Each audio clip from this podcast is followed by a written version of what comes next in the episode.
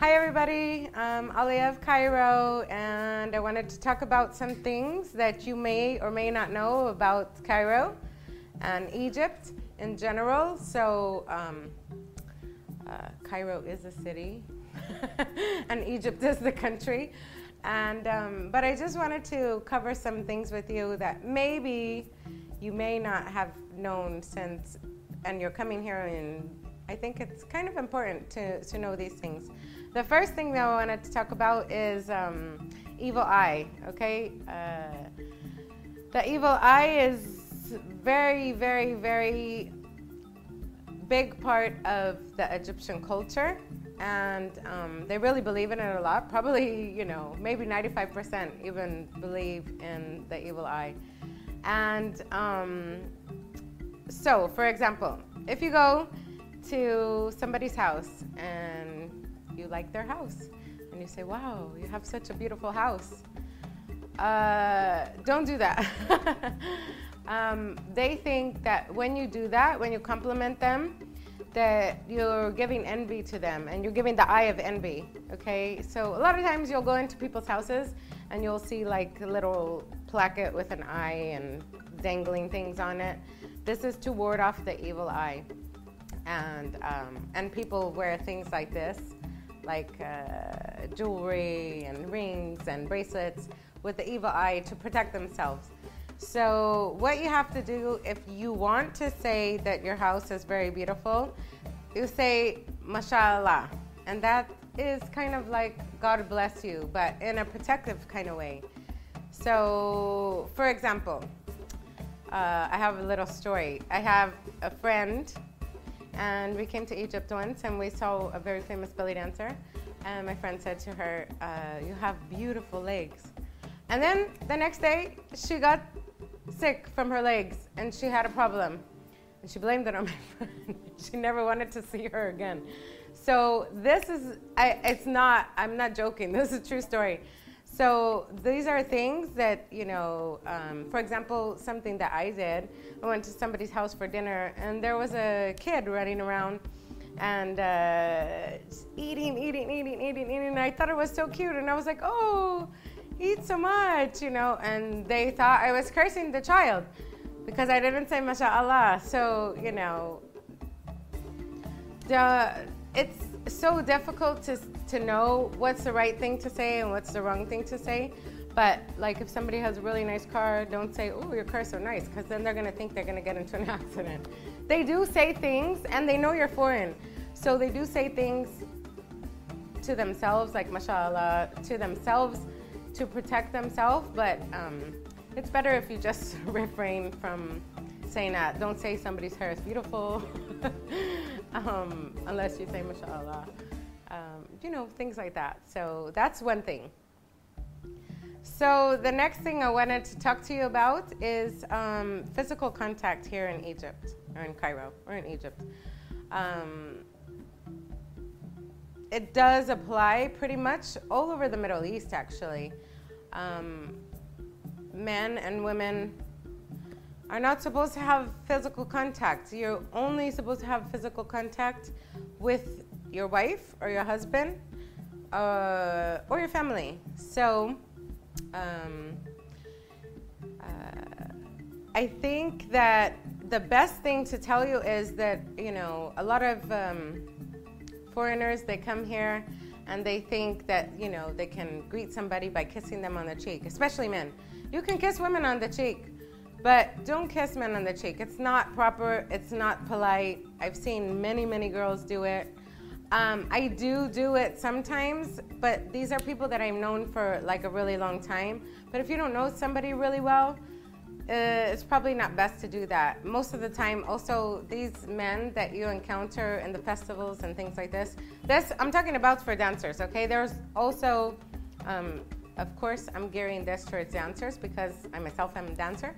But um, in general, uh, I know these people, but if you wouldn't know somebody on a really one on one basis and you see them all the time, uh, you wouldn't do that. N- nobody does that in Egypt. Um, they will shake hands, but even sometimes they don't do that. They just nod. So you know, up to you what you want to do. You're foreign, you have a free pass.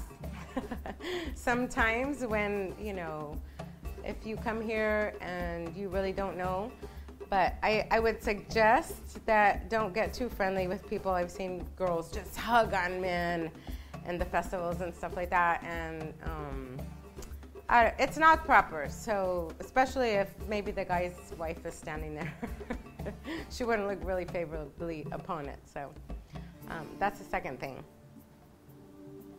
Uh, so the third point I want to make. Um, is that uh, sometimes as foreigners, we're friendly, you know, we're just, and we're happy when we're on vacation. So we come here and uh, we just want to say hi and, you know, we're more engaging because um, our societies aren't maybe as closed as a conservative society like this or say maybe in Qatar or, or even Dubai, you wouldn't, you know, even though Dubai is like really international, and all these uh, Bahrain and all these Arabic countries, um, there's uh, rules about the way women act. And um, although, as I said, we're foreigners, we have a free pass, they understand about our cultures because they see a lot of tourists. So, but if you're going into like a store and you want to buy something, don't be overly friendly and don't, you know, smile and, you know, go to the, the guy who's the shop owner and be engaging because this is kind of like to them, it's kind of like an invitation. They think like, oh, she likes me and I like her. and hope we can get together, you know? So they're gonna just treat you a little bit uh, differently. So if you just go in there and you say, oh, this is what I need, da da da, get the serious face on, I'd like that, I'd like that, instead of like how I am, which is, you know, hi, how are you, blah, blah, blah, then, you know, it's just uh, better. Because women are not, women here are not as forward and friendly as we are in the West. And that's just the reality. It's not nothing wrong with it it's the reality, so that's what it is. So, one more thing I wanted to mention is um, about religion here. So, it's almost better if, especially if you're an atheist, if you say that uh, you just don't speak about religion. Because um, if you are an atheist and you tell somebody here that you don't believe in God, um, this society is very attached to the religion. I think there's like 85% Muslims and like 12% uh, Christians and like 3% other, or something along those lines, but it's very similar to that. Uh, I have a friend who had a friend visit her, and uh, they were speaking about religion, and they asked her, Oh, are you a Christian? And she said, No, I believe in the theory of evolution. And they were like hitting their face, like, what? You don't believe in God? And she said, No, I believe in the theory of evolution. And so they asked my friend, they said, How, how can you be friends with this woman that doesn't believe in God? So um, I'm not going to say all the people in Egypt are like that, in, in Cairo or in Egypt, but there's a majority that would rather you believe in being Buddhist or whatever, any kind of religion, but have a religion and believe in God. And uh, so that's kind of something that's really, um, that was really shocking to me, you know, because I also did have conversations with people and they, they, I, you know, if I said, oh, well, I think religion is man made, they were just like, what? are you crazy? so, yeah, so it's just, you know, something that you should know. I think it's pretty important to, um, for people to be aware of that. The fourth and final point I wanted to make about uh, foreigners and especially dancers traveling here is um, to probably not tell people that you are a dancer and why. Uh, Egyptians don't see dancing as we do, as foreigners do. They love their dancers and they love dancing. They love dancing, it's, it's part of their culture.